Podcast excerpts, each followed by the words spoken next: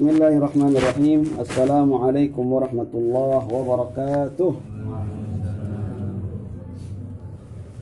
الحمد لله وكفى والصلاة والسلام على خير عباد المصطفى وعلى آله وصحبه الشرفاء ومن تبعهم ونصرهم بإحسان إلى يوم الدين أهل الصدق والوفاء ما بعد yang kami hormati yang kami muliakan Bapak-bapak, para pemuda, anak-anak remaja yang dimulakan oleh Allah Subhanahu wa taala. Dalam kitab Sahih Al-Bukhari ada sebuah kisah menarik. Suatu ketika sahabat Nabi yang bernama Abu Hurairah diperintahkan oleh Rasulullah Shallallahu Alaihi Wasallam untuk menjaga barang-barang zakat zakat fitrah Ramadan.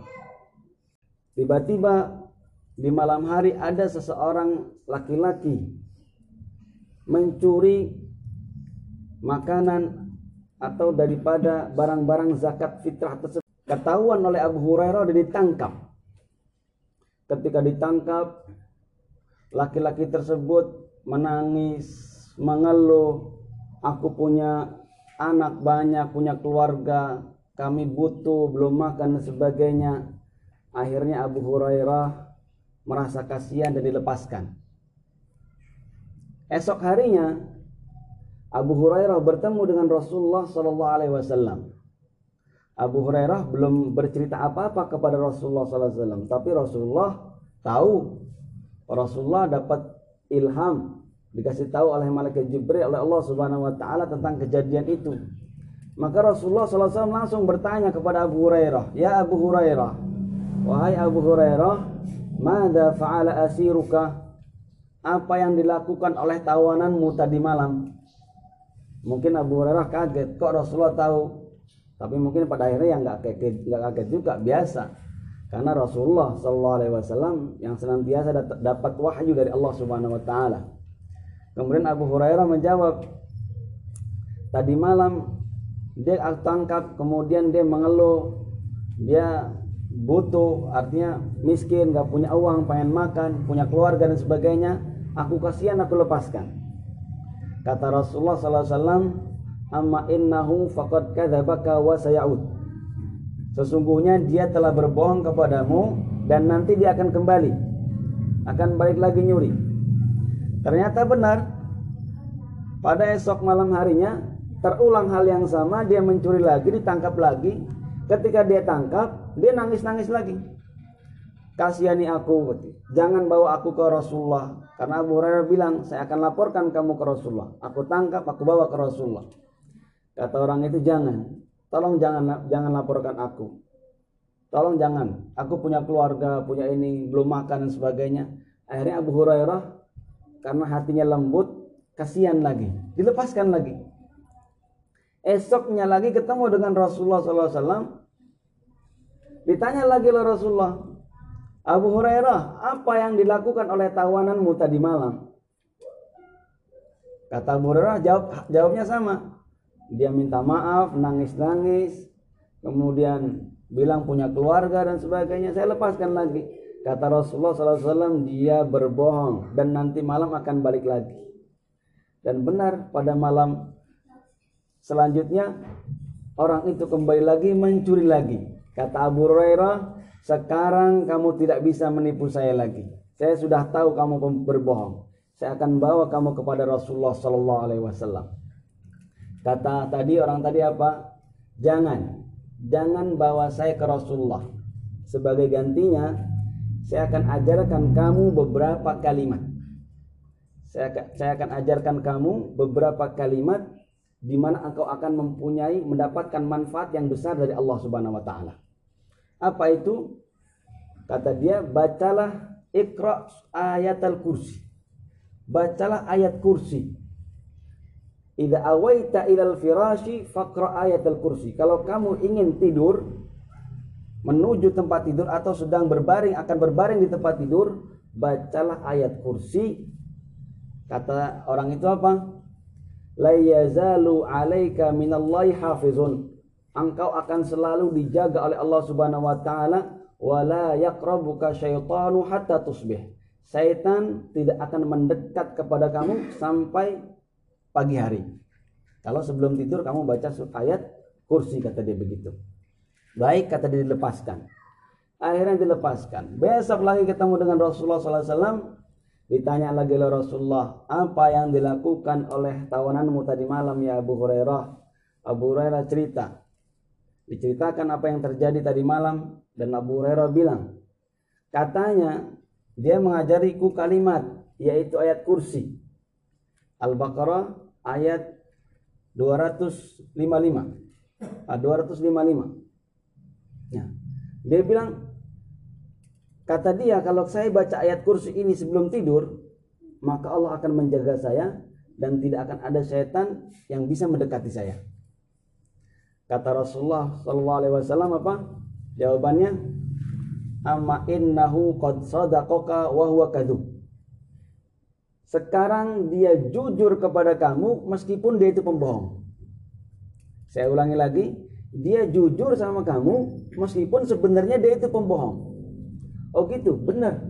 Jadi kalau engkau baca surat ayat kursi sebelum kamu tidur, Allah akan selalu jaga dirimu dan tidak akan didekati oleh syaitan.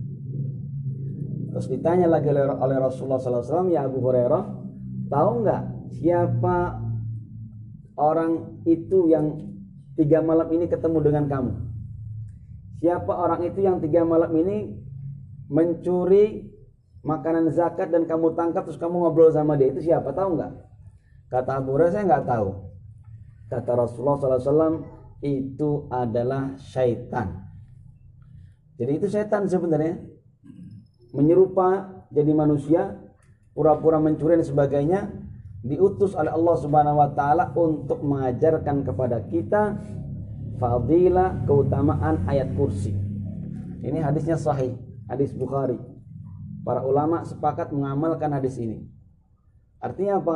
Ya atau apa yang bisa kita pelajari dari hikmah yang bisa kita ambil dari cerita tadi dari kisah tadi dari hadis ini yang pertama keutamaan ayat al-kursi kalau kita baca sebelum tidur Allah akan menjaga kita sampai kita bangun sampai masuk waktu subuh yang kedua yang kedua hal-hal seperti ini tidak bisa dipahami hanya sekedar orang mau melakukan sesuatu kemudian baca ayat dapat pahala selesai. Sebenarnya nggak cuma itu. Islam ini luar biasa. Allah Subhanahu wa taala dalam dengan ajaran Islamnya ini luar biasa ingin mendidik manusia. Allah Subhanahu wa taala ingin mendidik setiap muslim itu sehari-harinya selalu bersama Allah Subhanahu wa taala.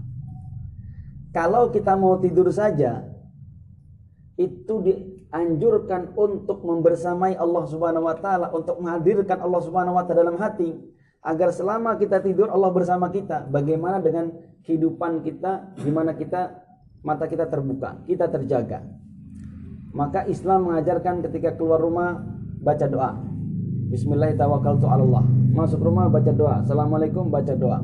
Keluar masjid, masuk masjid baca doa. Keluar mandi, kamar mandi baca doa semua 24 jam kegiatan orang beriman itu ada doanya.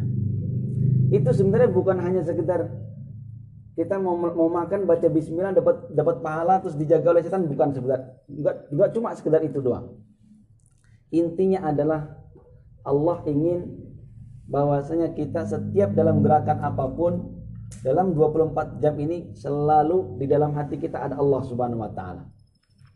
Karena semua kegiatan itu ada doanya ternyata. Jadi kita mau makan bismillah ingat Allah.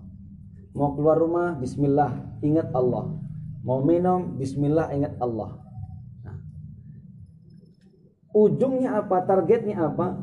Ketika kita selalu ingat Allah Subhanahu wa taala, maka insya Allah kejahatan itu akan jauh daripada niat kita kejahatan akan jauh daripada kita. Orang yang berdagang keluar dari rumah bismillah tawakkaltu Allah, minta rezeki sama Allah Subhanahu wa taala, dia sudah minta rezeki sama Allah, dia sudah minta perlindungan Allah Subhanahu wa taala. Maka rasa-rasanya nggak mungkin kalau orang sudah seperti itu dalam hatinya, kemudian nanti di jalan, dia ketika dia berdagang dia curang. Nggak mungkin orang bekerja ketika keluar rumah dia sudah minta perlindungan Allah, naik mobil dia baca perlindungan Allah, mau makan dia baca bismillah, kemudian di tengah-tengah pekerjaan dia ingin curang, ingin mengkhianati Allah Subhanahu wa taala rasanya nggak mungkin. Nah, ini makanya doa-doa seperti ini nggak bisa diremehkan.